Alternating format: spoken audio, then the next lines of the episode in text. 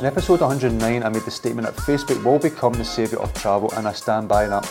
However, they will have competition, and it will not come from Google, from what I can see. It will come from the biggest social platform in China, WeChat. WeChat acts like the Swiss Army knife of apps. It allows you to socialise with friends, make purchases, book taxis, food, and holidays all within the one app. Imagine if someone combined Facebook, Uber, Just Eat, and Viator all in one app with a payment platform.